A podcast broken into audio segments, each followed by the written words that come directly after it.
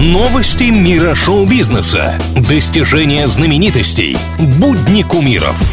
Звездная пыль на правильном радио. Всем привет! Давайте разберемся, чем живет мир богатых и знаменитых.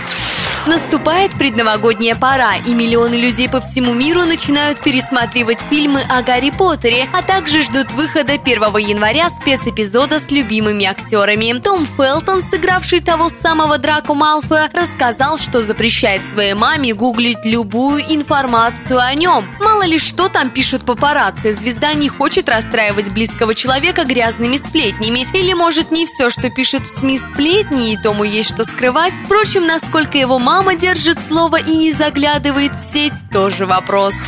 Дженнифер Энистон разоткровенничалась в интервью одному зарубежному изданию. 52-летняя актриса не замужем, хотя была обручена с Брэдом Питом и крутила романы с другими голливудскими красавчиками. Также у нее нет детей. Раньше Энистон заявляла, что просто пока не готова, не встретила того самого мужчину, все и так хорошо, но тут не сдержалась и выдала. Вы ничего не знаете обо мне с медицинской точки зрения. Актриса устала слушать критику в свой адрес и сказала, что разберется сама. Девушкам вообще неприлично задавать такие вопросы. Спокойно, Джен, мы любим тебя не за это.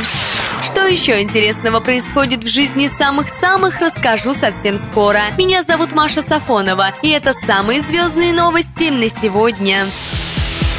Звездная пыль на правильном радио.